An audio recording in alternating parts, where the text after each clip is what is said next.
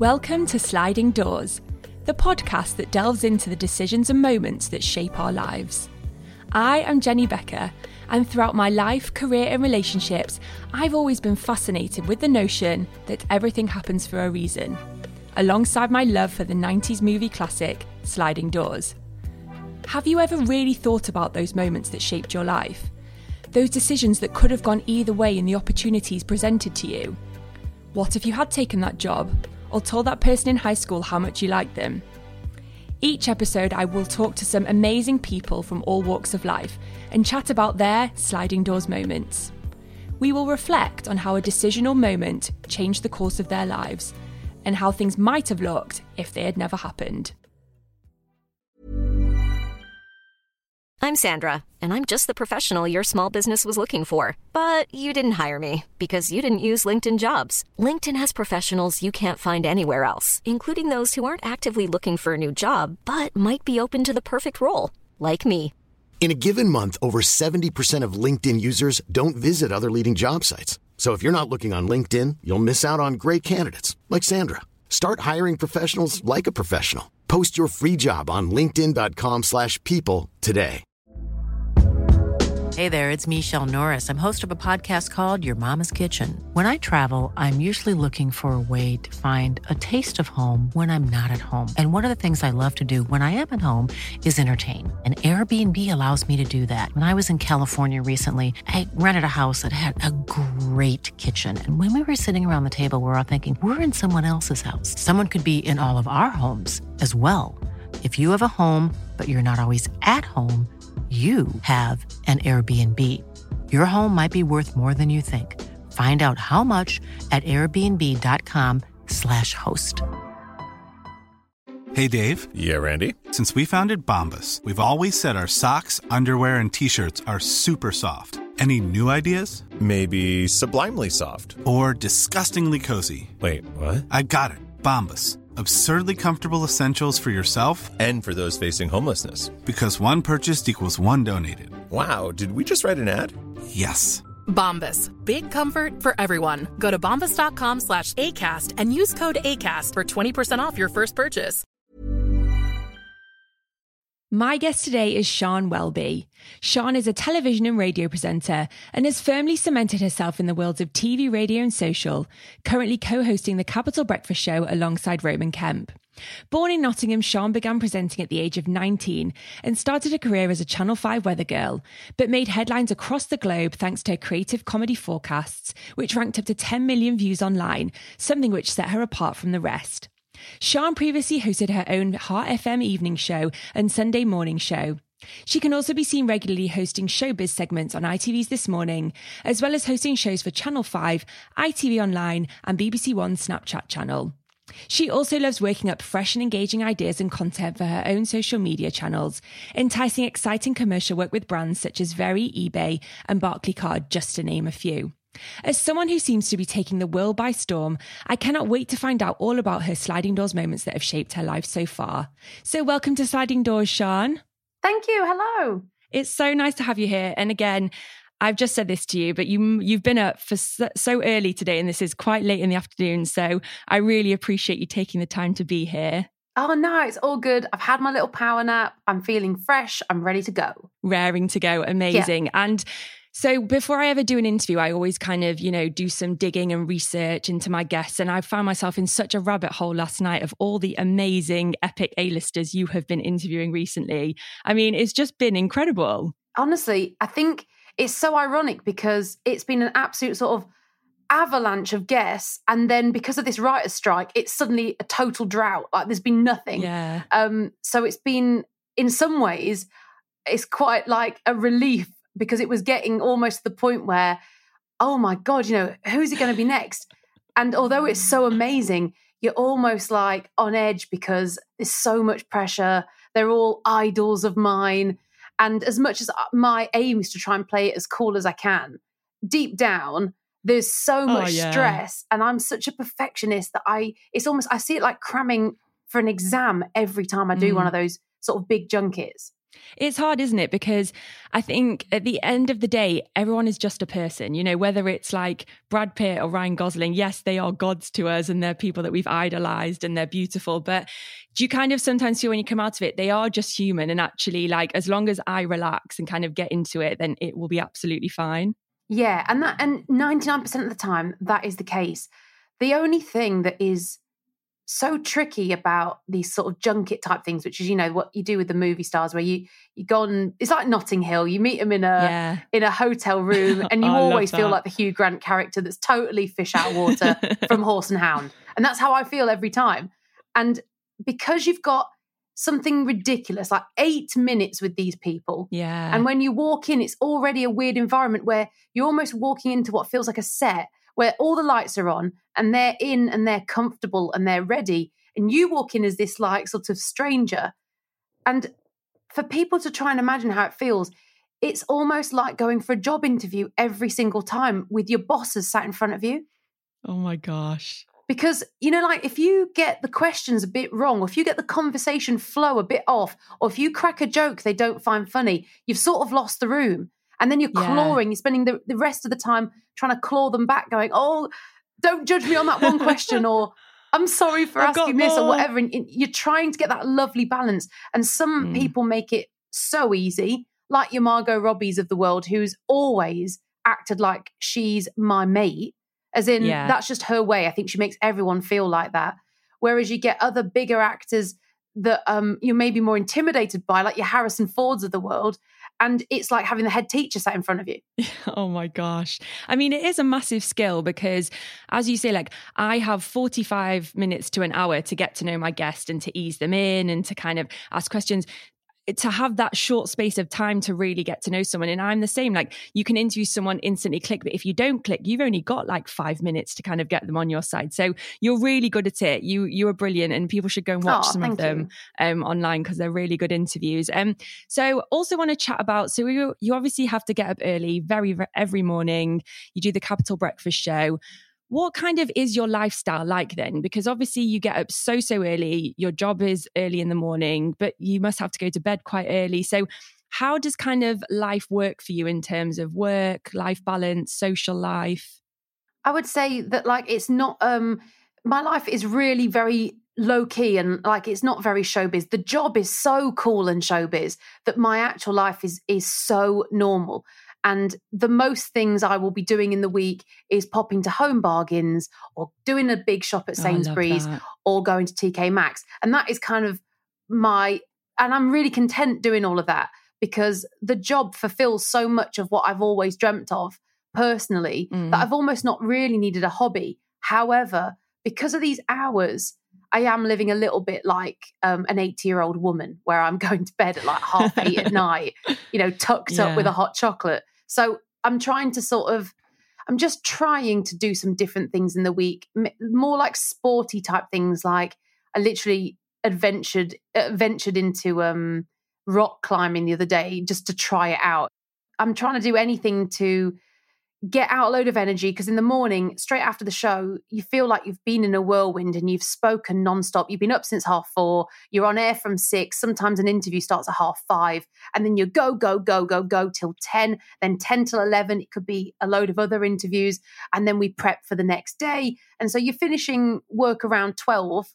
Um, and then by the time you get home, you have your lunch and then you're ready to like have a nap because you're yeah. so drained mentally um, but so I do sometimes have a nap and then I try to do something like exercise, bike, or just just a little bit of an activity so that at least by the time I go to bed, I'm tired again. Yeah. I mean, I'm tired just hearing everything that you say. and I actually wanted to ask in terms of because you don't even think about it. You know, yes, you get up early and you've got to start your show, but you've also got to prep at some point for the next show and kind of get your mind active. And, you know, you spoke there about like living a life like a bit of an eight year old woman, which there's absolutely nothing wrong with that. I think you'd probably be doing it even if you weren't working these hours, to be honest. But um, do you kind of see it as like, you know, this is a time in your life where that's just the compromise you're having to make because you are doing a job that you love? It probably won't last forever forever well uh, you know doing a breakfast show where it's going to be like this and you kind of just just trying to like live in the moment of like this is my life for now and it might not be forever but i'm just going to take hold of it for while i've got it A hundred percent. And I'm very much that has been my attitude sort of with everything. I constantly feel so lucky and so honored to get to do this job that I love that I didn't know I, I would definitely be doing. Um, I, I didn't know how long I would be doing it. Radio in particular was always a dream to get into, but I thought it would happen later in my career. I didn't I didn't have an mm-hmm. obvious route into radio at all. I've got no background in it. So it was always on my hit list of like I want to get into radio. No no clue how. I'm not a DJ. Um, and so yeah, I definitely feel so lucky. So I take everything so seriously. Like I'm not going to yeah. ruin an opportunity. So if it means I do go to bed early, because gone are the days of going out and partying in the week. There's no way I could lead like this mad double life of like going out, having a nightlife, partying it up, going to events, going to premieres. Um, I just wouldn't be able to keep that momentum up. And I know that I need my sleep. And I also know yeah. to be good on air the next day, I need to have had rest so my brain is firing on all cylinders because on that breakfast show, you've got to get your point across dead quick because it's all about short, sharp, fun links yeah. and, and stories need to be told in two minutes or less, you know. And so mm. you, I have to make sure I'm, I'm my brain is like working properly because on those days where you are really tired or on those odd occasions yeah. where you are hungover or whatever, it makes it so difficult. Yeah, for sure. And, you know, one thing that I'm really interested to know is, is so like I think we all think that kind of you know when radio presenters they just kind of sit there and talking, but do you have to do any like techie stuff? Like do you have to like I always see like the buttons of moving. Like do you have to learn that stuff and kind of fade things in and out? Like is there other technical things just as well as you know being able to speak and you know present the show? Yeah, it's interesting because on Capital Breakfast, actually, Roman does that. We call it driving. He drives the desk. So because there's yeah. three of us on that show, he's it wouldn't make sense for everyone to have all different buttons. You'd end up with a mess. So he drives it. And so therefore he sort of leads the show. And then we all um, have this like rhythm that we're into, which is it's kind of one of those things that it's hard to explain how you know when to speak, but there's like yeah. an unwritten, there's like a, um, a te- telepathy type thing between us all. Yeah. Where we get we get so used to each other's kind of chat and rhythm and like isms yes, well. and you know when to come in. But when I started in radio, it was on Heart, and um, I know why they call it driving the desk because it is like learning to drive, and so you're doing everything. It's way harder than telly because you're doing every role and talking. So yeah. when I first joined, I honestly thought I was going to have a nervous breakdown when I started at Heart because it was just too many just things like, for my yeah. brain to work on. My hands were fading up the mic and fading down song. So the right hand's uh, doing my microphone, my left hand is fading down a song. I'm looking at a screen that's counting me down for how long I've got to talk. Oh um, my gosh. I'm trying to talk exactly to 37 seconds while sounding natural, trying to tell a story, trying to get to the punchline and getting to the punchline before it goes, This is hard. And that, when I first started, was so hard. I'd be sweating so much it was like one of those stress dreams where everything goes wrong. Yeah. Oh no. You can't control what's happening. And I just remember it feeling honestly like a, a marathon every night. I would do a three hour show, seven till 10. Um, and it was so relentless because it was just me. And I was having mm. to say, like in TV, you'd have a producer who would prep it all. You'd have someone running an auto cue. You'd have a PA timing you. You'd have someone in your ear directing you. you, you you'd have um, someone in the gallery doing all the, and suddenly in radio, you are all of those people. It is a mad, mad job. And you mentioned there as well, kind of like going from being by yourself to being part of like, you know, a team of people and you all work well together. And obviously you work with Roman and it's not Sunny anymore, is it? Who's the other person? It's um, Chris Stark. Chris. So, how is it working with Roman and Chris? Because you obviously have a really great dynamic, but you're also the only girl there, and I can imagine it gets quite like boy at times. Oh man, it is. It's it's one of those right where I definitely prefer having someone to bounce off. Yeah. I'm not about being a one woman show, and I'm not about sort of doing something just for clout. I'd mm-hmm. rather be part of a team any day of the week and share the glory because it's so much more fun. There's so many more ideas so in general, I love working as part of a team. Roman's like honestly my brother. I think, and he does see me like a sister. Like we've got to that point where we we both have a line where we don't cross, Mhm. but God, we rip each other for everything. yeah. And nothing is sacred, nothing is safe. I could come in, I could be wearing something different, and I know in the first five minutes he's going to absolutely rinse me for it. But it's an it's kind of a really lovely dynamic where I know that's what he's going to do. He knows that I'm going to fight back, and there's a real mutual respect there. And obviously, Chris is new, and we're getting to know Chris at the same time. He only joined um, October last year, and I think even for him, it's like a whirlwind joining in our show because we are all mad, and we're Yeah. like you know, in between songs, we're looking at YouTube videos, Romans quoting Step Brothers, like it's it's just a madness. Um, and yeah, it gets so laddie, lots of football chat.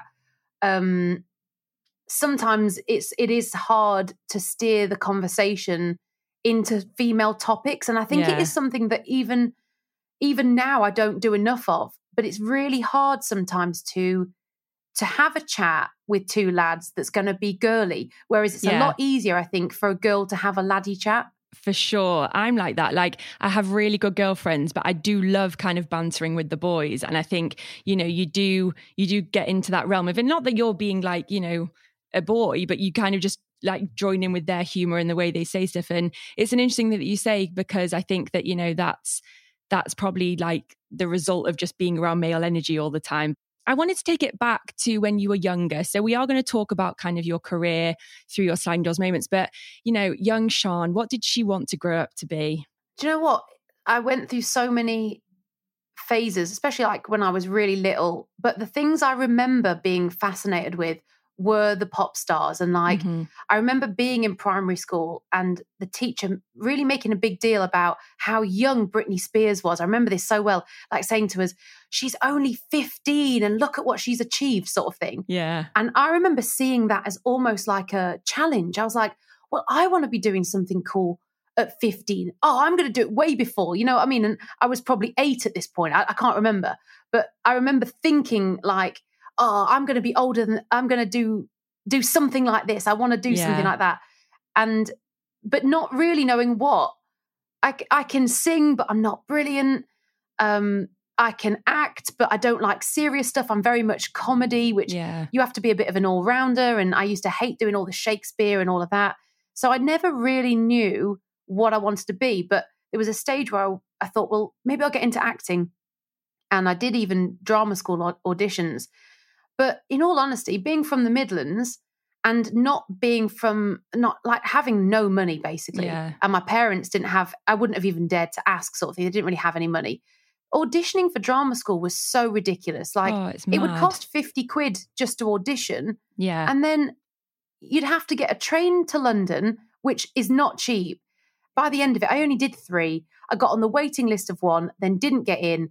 And it was like, oh God, I've left sixth form. I'm not going to uni. I didn't get into drama school. I need to get a job. And my mum and dad are very much like, there's no sob stories. It's like, right, come on, it. pick yourself up. What are you going to do? yeah. So my dad was straight away like, right, you need to go and get a job then, don't you? And there was no, oh, I feel sorry for you, Sian. Don't worry. Well, it was like, come on then, sort yourself out.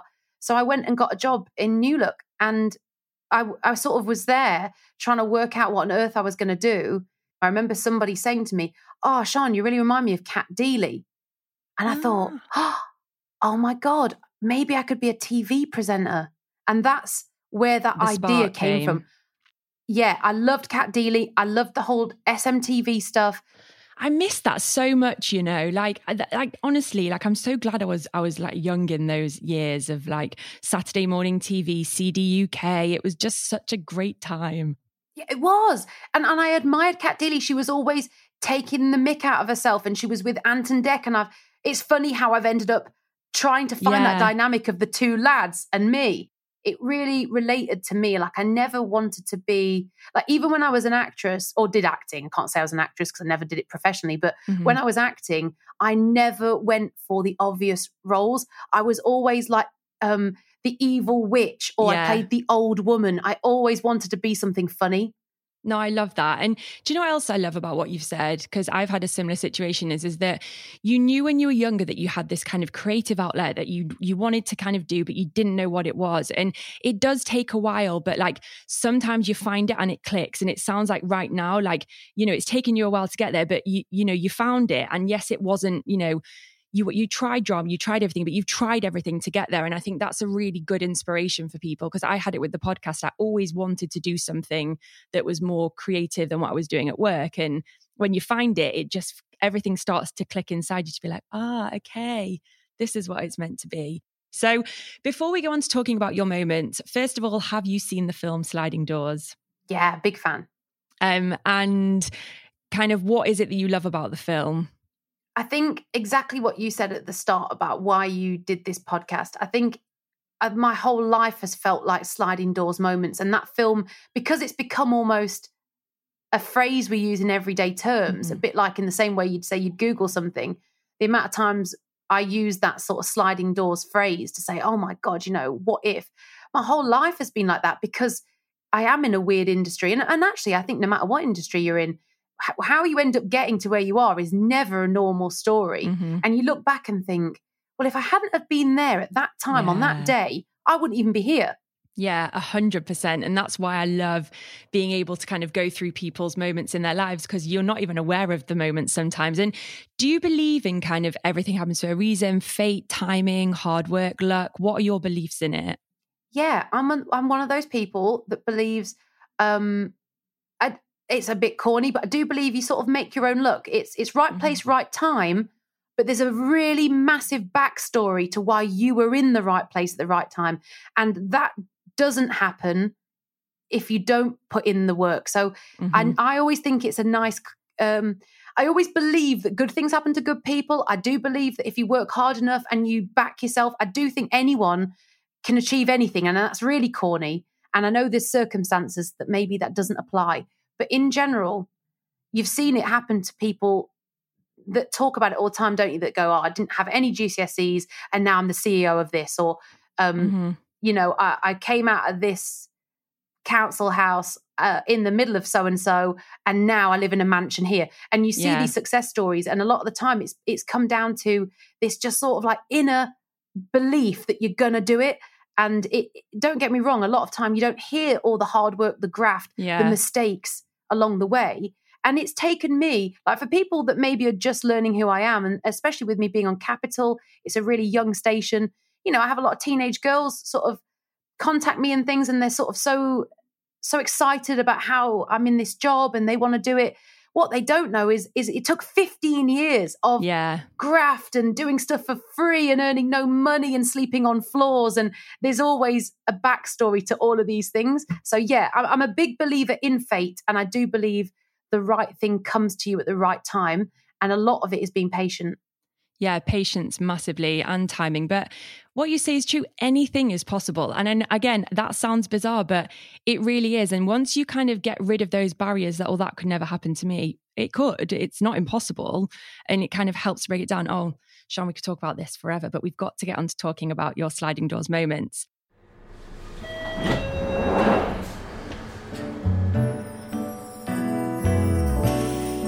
So, your first sliding doors moment is working at New Look in the Midlands and getting my shift covered to do an advert in London for New Magazine. If I hadn't risked it, I wouldn't have done that advert, which was played on a loop in Channel 5's offices and got me my big TV break. So, I've I've condensed this down a little bit because I want you to explain a lot of it. So, this is my kind of moment because it has so many what ifs in it. And also, we all worked in some clothes shop at some point. I mean, I worked in Dorothy Perkins, it was like no windows, like sold my soul for years. Um, so take us back to when you were working at New Look and the opportunity, how it was offered to you, and why this was such a sliding doors moment in your life. Yeah, sure. I think this is definitely um, one of those stories that I hope if someone is kind of stuck in a rut, that it might just inspire them to trust their gut instinct. And I think that is the key thing with this. So I was working in New Look in the Midlands, in Newark, in Nottinghamshire. And um, like I said before, I was sort of doing this side hustle of trying to get presenting jobs, but it would be like a week here or it'd be one day here and I'd swap shifts around and do the odd day or I'd do something after work or at the weekends. And I would always juggle things around to try and fit in other presenting work. And a lot of it at the time, and this makes me sound very old, um, but it was when online online stuff of having an online presenter was kicking off. So a lot of my work Yeah. was it never saw the light of day really, but it was going on online, um, people's websites, that kind of thing. And then I was doing like extreme sports channel, but again, it would be obscure things uh, like quad biking championships. Again, nobody Yeah. was really watching it, so I hadn't I hadn't made it. And anyway, I'd joined something on Facebook, like a group that was about presenting and stuff. And this little thing came in saying, um, "Oh, hey, Sian, uh, we're looking for people that fit your profile um, for an advert in London on when uh, on Saturday." Um, and this, so let's say it was Wednesday at this point. So I see this thing Yeah. pops up. It's gonna they're gonna pay me 175 quid. I really remember that because by the time I paid for my train ticket and everything else, I wasn't really making any money. But um, I was like, oh, that'd be really cool. It'd be cool to be in an advert because I've never done anything like that. So I look at the thing, and at this point, I've been at New Look for five years. So I'm now a supervisor and I'm responsible for cashing up, locking up, all that kind of stuff. So I had to go like almost behind my boss's back. And because there was no one to do a full eight till six shift, no one could cover. I had to get someone in to do eight till 12, someone to do 12 till six. And I had to sort of beg and borrow to sort of um, to get somebody to agree to cash up for me. Um, I found somebody that would would swap the end of the shift so that they could lock up because they were they were able to lock up and all these kind of things that were really not approved. Yeah. No boss would have approved to do this. And then I just went, I've got to go. I'm going to go and do it. I knew I was going to be in so much trouble. And because I'm not very good with confrontation, I didn't even tell the boss I'd done this. As far as she's concerned, I'm working Saturday all day. Okay. So I know I'm going to be in massive trouble, but there was obviously something in me that went, I've got to do this. Mm-hmm. Go down to London, and uh, this advert is filmed in the middle of nowhere, like Docklands, East London. And when I tell you, I sat all day and did nothing and thought, oh my God, I'm not even going to be used. Why did I do it? Yeah, why? And I was sweating and panicking. I looked at my phone. My phone rang at midday and it was the boss. It said Vic on it. And I thought, oh my God, she is going to bollock me. And I was shaking because it's not my character to be like, fuck it. Yeah. I, I care too much, right? You're dedicated when you put when you're doing something. Yeah. And I felt really bad. And so she's ringing me and she's going, Sian, where are you? And I was like, um, don't hate me, but I'm in London and I've done an audition and I'm sorry. And she was like, what? And she was, she was like, what do you mean? She was like, who's covering you and who's going to lock up? And she was like, you've put me in such a bad position. And I felt dreadful. Anyway, she hangs up and I thought, I don't know how I'm going to face her next week. And again, like I say, I'm sat there. It's now two o'clock, three o'clock. I've been there since eight. I've not been used at all. It gets to 5 p.m. and I thought, well, they must be wrapping up at five. I'm not going to be used. And then at five, Yeah. I get the, okay, Sian Welby, you're next. And um, it's an advert where all you have to do, it will go, what's in New Magazine this week? And all I would do would be popping up going, diets, celebrities, Peter Andre. and that's what I had to do. It was just a one liner. I think I remember these, you know. Yeah. So um, it, you know, I'd pop up reading a magazine somewhere, and all I would have is this one line. Um, but maybe because, and again, this is a, a kind of sliding doors thing of because I'd sat there all day and I'd watched everybody else doing these one liners in all these different locations, and I saw everyone doing it so serious because it was almost like their actor moment. So when it came to me, and my setup was in a kitchen, I just I thought if it's only going to be this one word on screen, it doesn't matter how stupid I do it because it's only for a split second, so it won't look corny. So I started doing them quite funny. And when I said diets, I shoved a load of stuff in my mouth and um, I was I used all the props. There was like food on the table, there was knives and stuff, and they seemed to like it. And then they said, "Oh, can you read some more?" And I read some more. And then they went, "Oh, we've got some more." Unbeknown to me, and this is something I found out way later, is I ended up reading everyone's lines, every, every single line that was possible. This then meant that no matter what version of the advert played, I was always in it. Amazing. So then, in as flukes and fate goes, the man that had just bought Channel 5 owned New Magazine mm-hmm. and whatever. So he owned OK Magazine, New Magazine, and because it was all in the same building, the New Magazine played on a loop in the reception, in the offices, everywhere, this advert. And I was popping up every single day, Amazing. like some sort of Derren Brown mind wash. Like I was getting into his head. Yeah. And so one day, and again, this is something I've been told, is one day he was in a boardroom meeting and stopped it and pointed to the camera and went, Who's that? And someone went, Um, I've no idea. And he went, Get her in, like this. Amazing. And I was like, next thing you know, I was like summoned to the Channel 5 towers.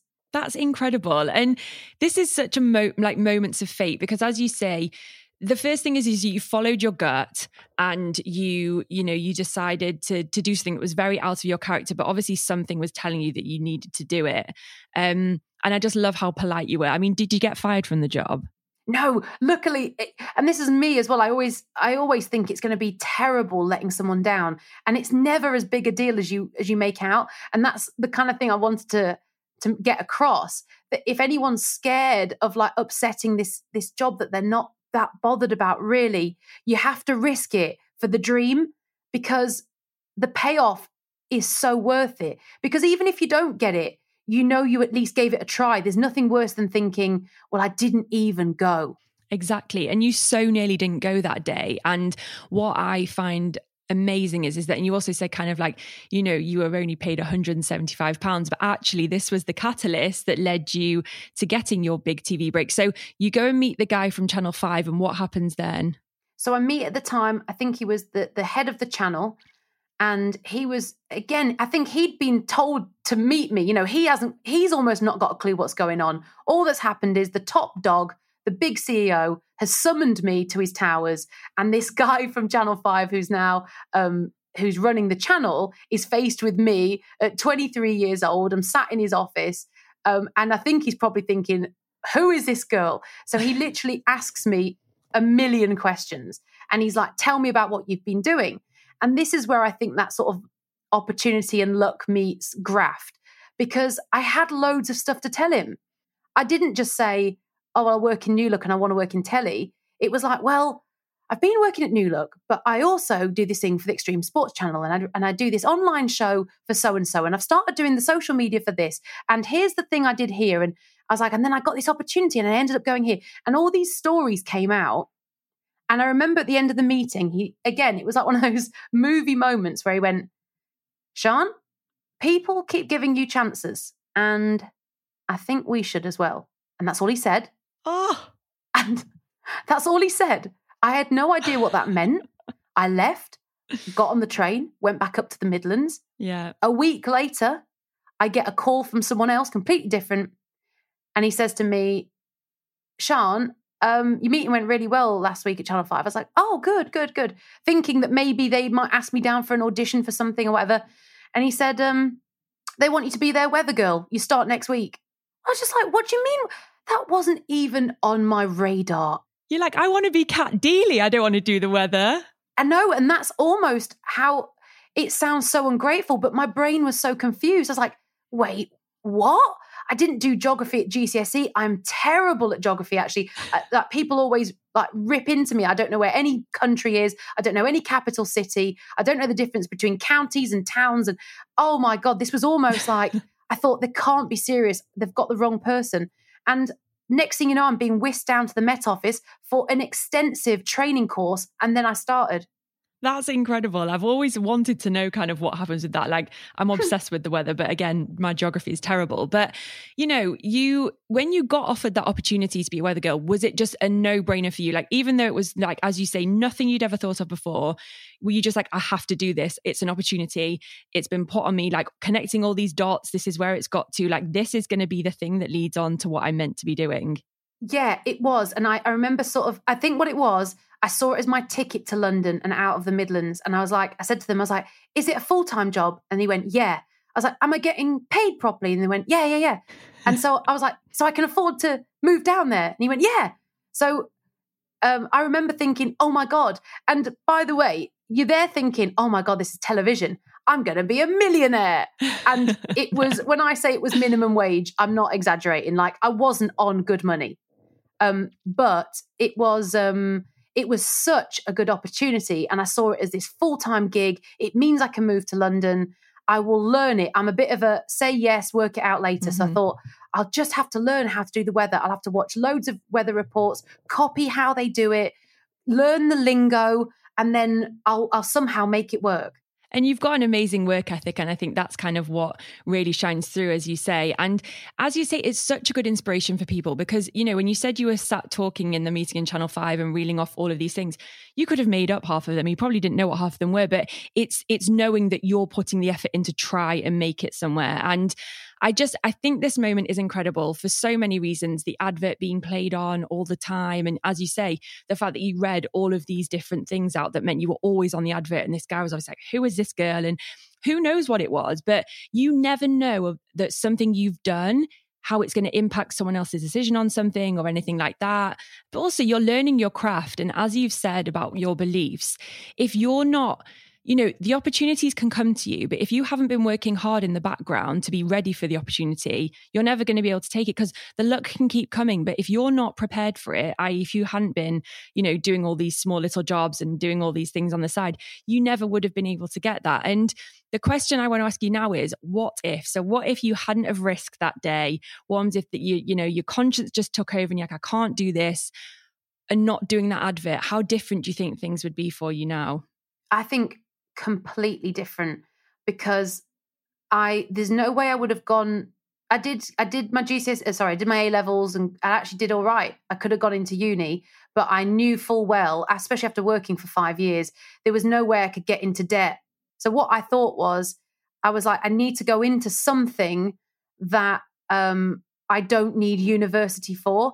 And I had a couple of ideas, like because I was, while I was at New Look, I was doing all these NVQs just as backup, like what if I end up being a visual merchandiser and all these things. And I and I would have dreamt big in I would have tried to get into a London top shop or a mm-hmm. that was like in my brain. I was thinking, well, maybe I try and be like a window dresser for some of these big shops. Yeah, and get into um, But then also in my mind, I wanted to be a paramedic. And I thought, I knew that you could pay a set amount of money, but train as you do it. I've no idea. And who knows where that would have ended up? Maybe I would have ended up on 24 hours in A&E and been on telly. Who knows? Yes, but who knows? I definitely wanted to do something something with people would have always been the choice, but I but I, I genuinely at times the job I wanted felt so ridiculous and impossible. I was kind of ready to accept if I don't make it this year, I've got to get my teeth stuck into something else. Well, you were definitely in the right place at the right time with this one for sure.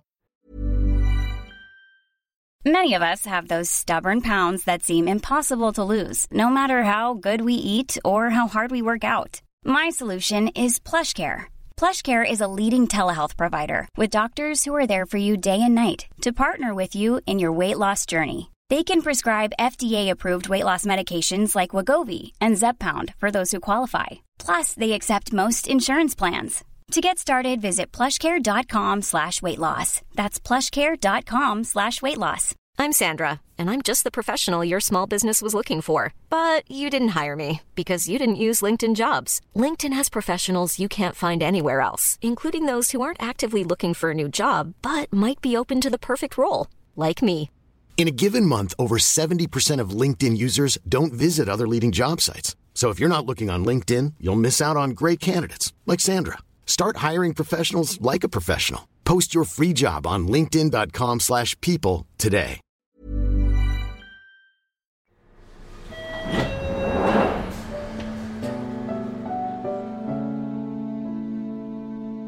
So, on to your second moment. And what I love about these moments are they all link to each other. So, it's very kind of like in, in order of how they happen. So, your second moment is sneaking words into weather forecasts. If I didn't do it on the 17th of December 2015, I would never have gone viral and never got my next big break um, in radio at heart. So, when I read this, I obviously had to look at some YouTube videos. Um, they are so funny. I do not know how you kept a straight face when you were doing it. Just amazing. Um, so, explain a bit more about kind of how you snuck these words in and tell us what happened on the 17th of December. So I'm doing the weather now, and that's my my sort of day job. I'm working mornings. I'm in London, and although I'm over the moon, I've got this great opportunity. It's paying the bills. Um, it's still not quite the job I wanted. And you know, go back to that Cat Deeley thing. Saturday, you know, SMTV. I wanted to be doing fun, silly comedy stuff. So I started thinking to myself, again, I like had a word with myself rather than trying to sort of um to feel like the weather wasn't right for me. I thought, well, make the weather right for you. Make it you. I know there's not much I can do. I can't, I've still got to talk about the weather, but how do I make it Sian? Yeah. And I thought, well, maybe I'll just start having a laugh with it. So at the beginning, it was just to make the crew, the cameramen, people in the gallery laugh. I would just sneak words in. One of them, people would give me one, and then I'd see which one I could get in that day and made them laugh. And people were listening out for it in the lunchtime bulletin. And it just became a bit of an in joke. Um, again, big bosses didn't know I was doing it. Yeah. Then when Twitter was sort of popping off a little bit more, and I, at this point I had a few followers, and um, because I always did post funny things, I had quite a nice engaged following that knew that uh, I don't know that just sort of played along a bit, and so I started doing this whole dare Sian on a Yeah. Friday thing where I would get somebody on Twitter to dare me to put one in, and then I would say, make sure you watch the midday forecast to see which word I got in today or whatever. See if you can spot the hidden word. And that's kind of how it started. And So clever. it was just a bit of a laugh. So it would be, but it would be ridiculous, like ninja, banana. It was words that don't belong in a forecast at all. I would find a way of making it sound so normal. Um, I, I can't really think at this point how I got ninja in. Oh, maybe I said that. I said, "Oh, you know, these thunderstorms are going to creep up on us like a ninja uh, before we know it." You know, it's that kind of thing. And I found, I found ways yeah, yeah. um, of getting them into the forecast. But the sliding doors moment was my Star Wars one. And what used to happen is I would pre record the weather five, no, 10 minutes before we actually did the midday forecast. So although I wasn't live doing it, and that was only because uh, there wasn't room in the studio for two camera setups. So I would go in 10 minutes before the news, Mhm. I'd bash out loads of different versions of the weather. And then they'd use, depending on what time they needed, a long one, a medium one, or a short one.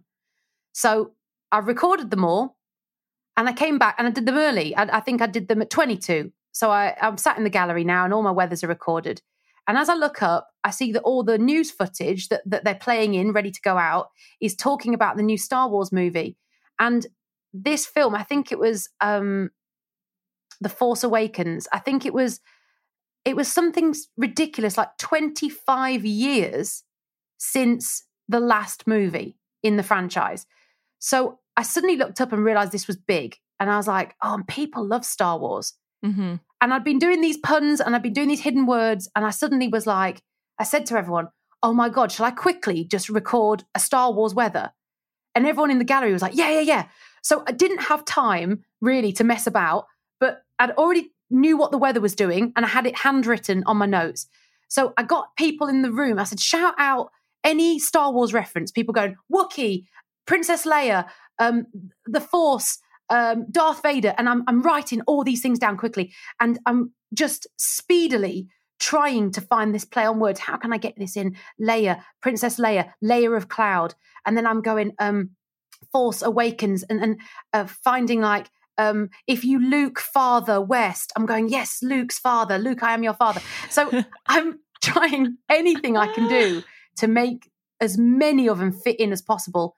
And probably at this point, just because I've been doing it so much, and again, it's when opportunity meets sort of prep. I had done the weather now for ages and I could reel off weather really quick and really easy. Mm. So fitting these things in actually wasn't that hard because I, my brain was conditioned to do it. So I begged the cameraman. I said, "Oh my god, can we just do one more take? I'm going to do it. I'll do it first take, and we'll just go." So I run back into the studio. Everyone's backing me on this one and going, "Come on, Sian, come on!" And I'm like going, "Luke, Luke, Father West, and if you're Wookiee, you'll see some sun." And I'm, I'm going through it, and, and they're going three, two, one. And I swear to God, we did this 40 second weather forecast. I did it in one take. They recorded it and went, Oh right, we've got to take that one because it, we haven't got time to turn it around. And they pl- and I had to just almost fingers crossed pray that they played that version out on air. And then it when the Yeah. news came out, and we're all waiting with like bated breath, like, are they going to play the Star Wars weather? And then the Star Wars weather went out, right? And I was like, oh my God. And I just must have known, I just knew it was a good one. It felt like a team effort. Everyone was into the idea. And and I just did it first take, which again is it just felt like it was meant to be. Like I was so proud of it. Um, I remember saying to the social team, and again, this is when social media, like companies were not good at social media, and Channel Five were not good. And the only thing we really had at the time was was a Twitter and a Facebook account. I don't even think Instagram was as big, or it didn't. There was no way Channel Five had one. So I said to the people that did social media, I was like, please, can you tweet my weather? Because I really want it to go up on Twitter. And I remember like it got to like two o'clock and they tweeted a Facebook link on Twitter, right? So the Twitter was just a tweet with a link to Facebook and no explanation of what it was.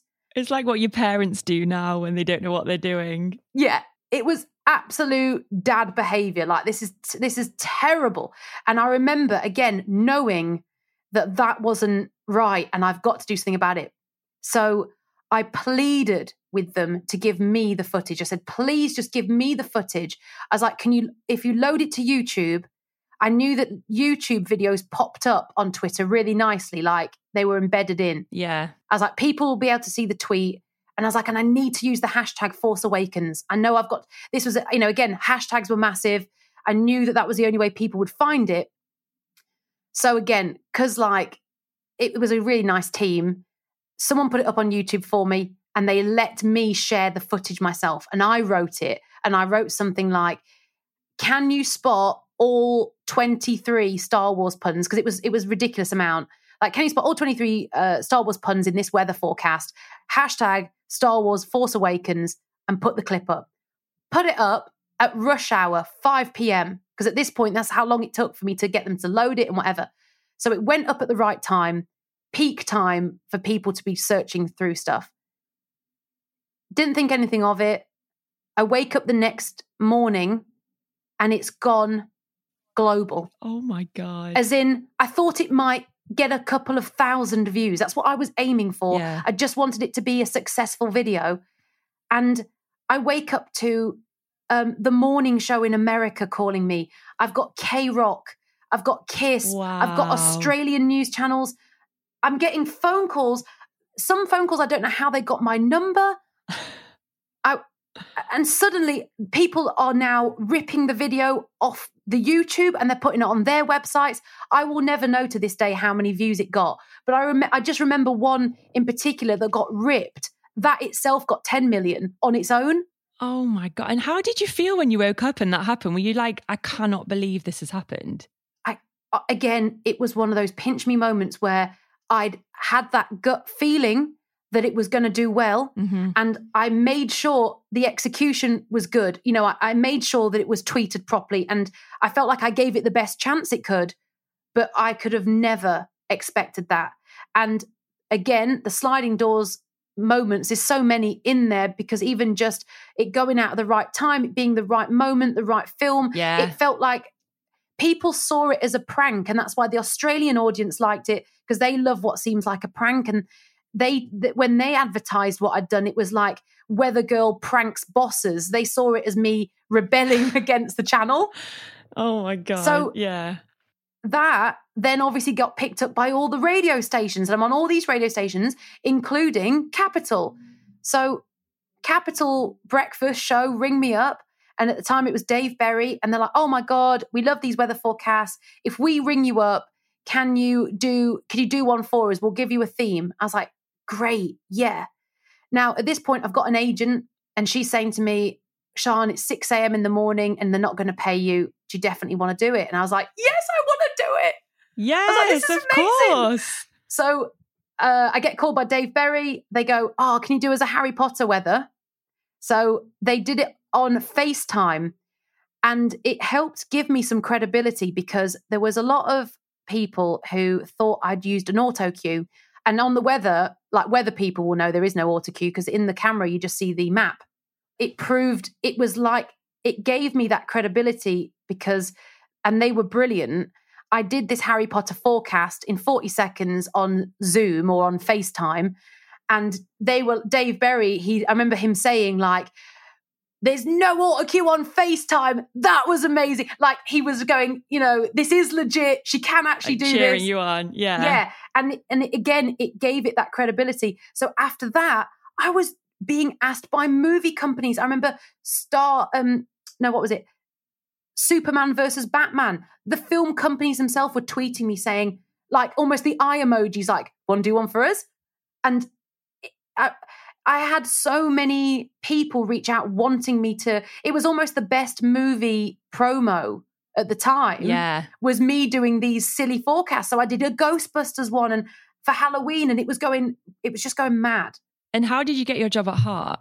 So this is the again another sliding doors. Two years before all this viral forecast, I wanted to get into radio, and I managed to do a demo at Heart, and I did this demo, and um, I it was really fun, and I just told as many funny stories as I could, all my best stories, all my funny, ridiculous circumstances. I like told all the best ones, and um, there's a brilliant producer there at the time called Martin Bruce who just took me under his wing and went, I'm going to chop this up and make you sound amazing. And he put it together. But at the time, Heart was a lot of an, it was more like a smooth show, as in Like music. Yeah. music wise, it was more 80s and it was a bit older at this point. Mhm. Um, and it would have been probably around 2015, sort of. No, no, it would have been 2013 probably when I did this demo. So it was still playing a lot of 80s music and it was still seen, I had a lot more older DJs. So I did this demo and they were like, you sound quite young, but it doesn't really fit for Heart at the minute. There's no, we don't really have anything. Two years later, when all these viral forecasts are popping off, I've done this Harry Potter weather for Capital and it's their most tweeted tweet, whatever you, however you would say it is. It, they, it was the biggest numbers they'd ever had on a tweet. Yeah. So that got the attention of their bosses, and they're like, whoa, whoa, wait a minute. Once again, one of those moments, who's that girl? Get her in. Round two. Who is she? Who is this girl? Well, at that point, Martin Bruce, that producer, said to the boss, I know exactly who she is. She's Sian Welby, and she did a demo two years ago. Here's her demo. Oh, timing.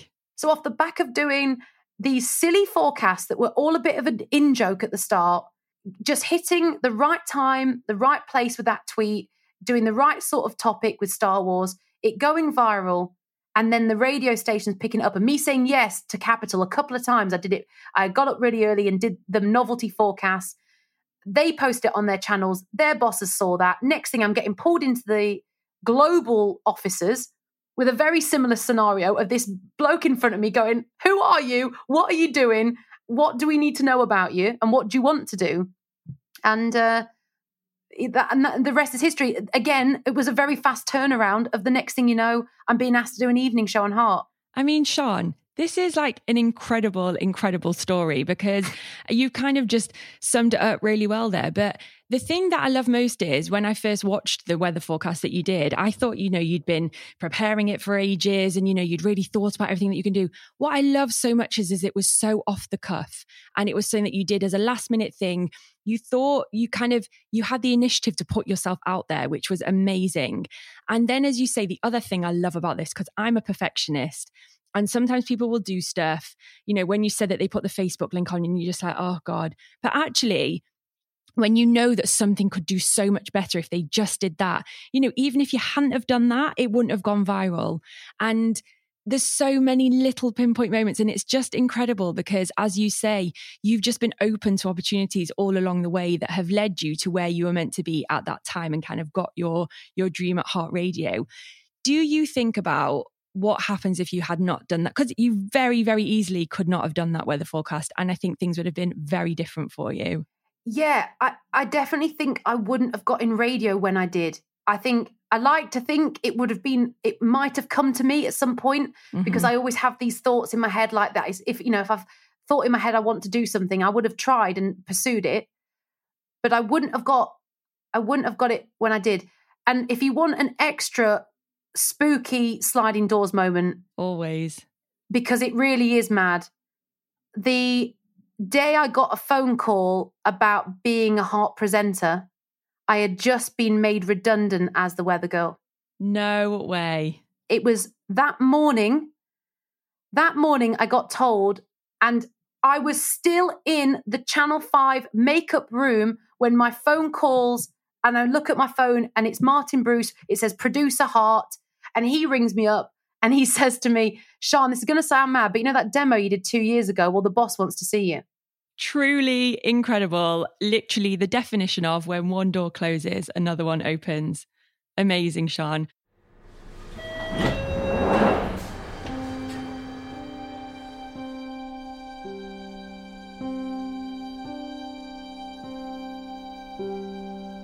And that then leads on to your third and last sliding doors moment. So, when my boss at Heart Radio asked to see me in his office, and I really thought I was about to get into trouble for something I'd posted on social media, it was one of the most unlikely moves that has never been done at the company before, but led to me being poached from Heart to Capital Breakfast, a dream come true moment. So, you said you had been living up on holiday with your friend in Barbados and partying hard and posting it on social media. And when you got back, this moment happened. So, explain in your words kind of why this was a sliding doors moment and how it changed your life. Well, it was it was March 2020, and I'd had a bit of a mad, just a mad moment in my whole life, really, where um, I was sort of breaking up with a long term boyfriend, and I really wanted to go on holiday, but didn't know who to take and I went with my my producer from Heart. So bear in mind when I'm sharing all Instagrams of us doing drunken karaoke and whatever, I've probably not really thought that this isn't a great look if any of the bosses are watching. And all holiday I'd been posting us doing all sorts of like having fun and, you know, just doing silly videos and stuff. But when I got back, like literally that Monday, the boss with a very serious face sort of said to me, Oh, Sian, can I have a word? And I was like, Oh my God. And immediately it felt bad. And I thought, like a dread. It was dread. And I thought, Oh my God, he's seen me on Instagram, like doing drunken karaoke. And I think I'm going to get an absolute turn off here. I'm going to get a bollocking. So I was bracing myself to sort of apologize and go, Oh, look, I'm so sorry. I just, I really just needed that holiday. And, you know, probably in hindsight, shouldn't have been sharing it on social media. So I was getting this already in my head to apologize. And he said to me, So something's come up.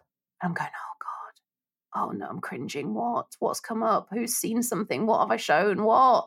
And he was like, Someone's leaving Capital Breakfast. And I was like, Right. Now, now I'm totally in a totally different conversation I wasn't expecting. What? I was like, Right. He said, Yeah. He said, And they are looking to replace the person. But so far, they've had loads of different people go for it and no one's been right. They're like, your name's popped up. We do not think the bosses are going to allow it because it would not only mean messing up this heart schedule, it would mean some, you know, someone covering for you.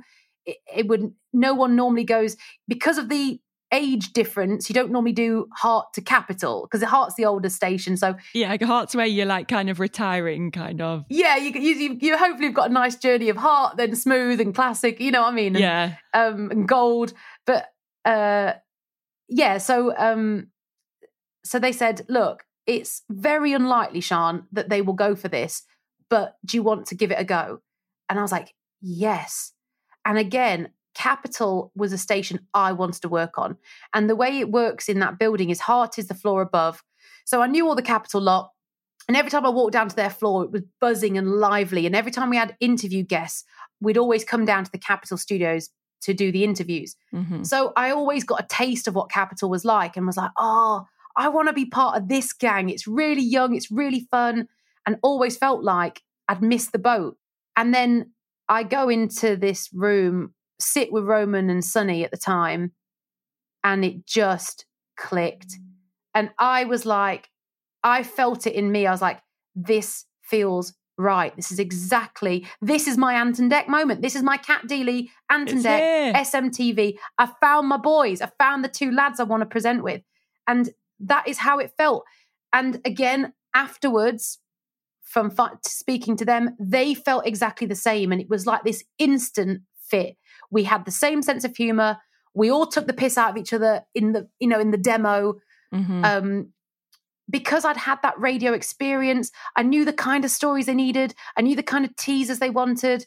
I knew how to sell things. I knew how to do serious, um, more like heart wrenching things and then gear shift into something ridiculous. And that's because I'd done all that training at heart and it was like a boot camp. It was so difficult. And I felt like because I'd done those hours, it suddenly having two people to bounce off felt like an easier move. It was like, oh my God, this is a breath of fresh air. There's someone else Yeah. to, to share this with. And Yeah. I loved it. And then I did a week trial, but by the Wednesday, they offered me the job. And how did it feel when you found out you got the job? I was so happy. It was like, for me, it really was like a peak moment of this is the best job that I never thought I would ever, ever have a chance of getting. And not only am I on radio, I'm now on the biggest breakfast show in London. I'm now, um, I'm with Roman. I've always wanted to work with him. I'd known him a long time and always wanted to work with him. And so suddenly I'm like coming into work, crying with laughter every day. It's like instant family with that kind of gang because you're all up early and you're in a closed room for five hours a day and you get to know people. It's like Big Brother. It's like you, you get to know everyone so quickly and so well. And it was a dream, honestly, a dream come true. And even now, I wake up and I, even if I'm tired or grumpy, I think, oh, but Sian, You're doing it. Capital. I'm still on Capital, and it, like I still am so giddy about it, like a fan. That's so good. And it's the, the only way to be. And do you feel like it taught you a bit of a life lesson? Because you said there that, you know, it's never been done before. You don't go, you know, you wanted capital, but you ended up going to heart and you're like, okay, well, the kind of the dream probably won't happen now. Did it teach you to kind of be like, you know, things don't have to go in a certain way, a linear way. They can go up, down, crossword, backwards. And does did the, do these kind of things when they happen to you help you with other life decisions that you make? Yeah, and I would say that to anyone. I think school and movies have a lot to blame for us to think that everything happens in an order and at a certain age. And Mhm. that's my big one as well, because I've seen a lot of people struggle with expecting to be at a certain level by a certain point in their life. And you've just got to really let go of that because you've got your own journey. And as, as corny as that sounds, you cannot compare what you're achieving with someone else because there could be a million and one reasons why they did that younger or why they got that sooner. But you will get your turn. And as, as long as you can back yourself, as long as you know you've put in all that effort and you've given it the best chance you can, you can sort of live your life quite happy go lucky because you just you know that you've at least given it your best chance. And Mhm. if those things don't happen you think to yourself well at least i gave it a go but it's not meant to be or it's not my job yet. Yeah, and i watched people go ahead of me. I watched people get jobs on heart years before i did. I watched people on capital that i I wanted their jobs and i had to just you i think you're allowed to feel jealous but it, the, the key is to let it go really quick. It's feel yeah. get, feel jealous because you are aspiring to, to be something. natural. Yeah. Yeah, it's natural to feel jealous, but let it go and go, do you know what? I didn't, it wasn't my job that, it was their job and it was their time and it was their moment and they were supposed to get that. And then you can happily move on and go, what am I doing and what do I need to do and and how do I get there? And eventually, if you can sort of live your life like that and not worry too much about what anyone else is doing, I do think that all these things will happen and they'll happen in the wrong order and you'll go it uh, in your career you might find that you were paid more at the start and then you take a massive drop in money in Mhm. the middle but it's progression if it's not money it's progression because it's leading towards the job you want and if it's not the job you want it's maybe the money that you need at the time and as long as you tick those boxes as you go along i don't think anyone goes up in that straight diagonal like like school make you think that's what's going to happen Never, never. You're totally right. And Sian, I could talk to you for hours about all of this. I mean, number one, we need to do this podcast again in about five, ten years' time to see what the next sliding doors moments are in your career. god knows what i'll be doing You've had so many, but it's so inspirational for people, and it's it's amazing to hear your journey because, as you say, people hear you on the radio every morning, but they don't know how you got there, and they don't know that you know, yes, you had luck, but you worked so hard for that luck, and also you put yourself out there, and you're doing something that you love, and it's just your your enthusiasm for it and kind of your outlook on life is absolutely brilliant. I can't wait to see where you go and what you do next. Um, and just thank you for sharing your moments with us today. Oh, thanks, Jenny. That's so lovely of you to say. And honestly, it, it's been so nice kind of in a way, this has been like therapy. I've never thought about all these things until this podcast. That's what Martin Kemp said after his moments. He goes, I felt like I've just had a therapy session. Yeah, because you don't realize until you say them all back. And maybe that is a lesson in itself. None of us ever give ourselves credit for anything we've done because we're always yeah. looking forward all the time. And it means you're never in the moment just going, do you know what?